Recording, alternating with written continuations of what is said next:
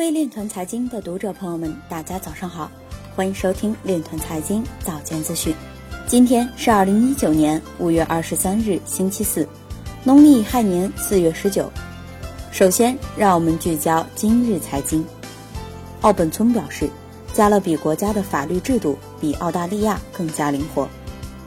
瑞士腕表品牌江诗丹顿利用区块链技术进行产品认证。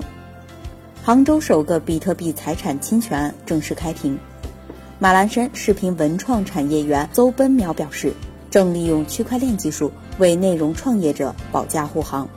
IBM 大中华区总裁包卓兰表示，IBM 深耕中国市场，联合利用区块链技术运用至食品供应链管理。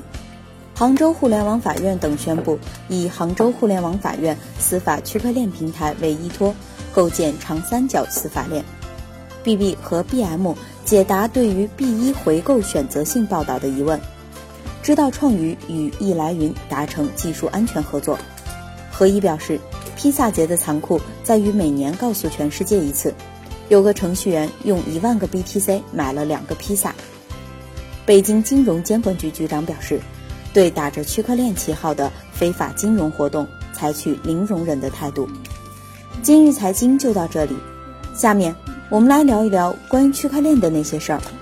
据证券时报消息，北京市人民政府副市长王宏在国务院新闻办公室举行的二零一九年中国国际服务贸易交易会发布会上表示，本届京交会预期将达到四类成果。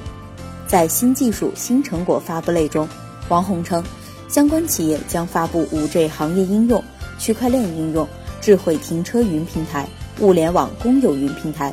AI 陪护机器人等近十项新模式、新成果，引领企业创新发展。以上就是今天链团财经早间资讯的全部内容，感谢您的关注与支持，祝您生活愉快，我们明天再见。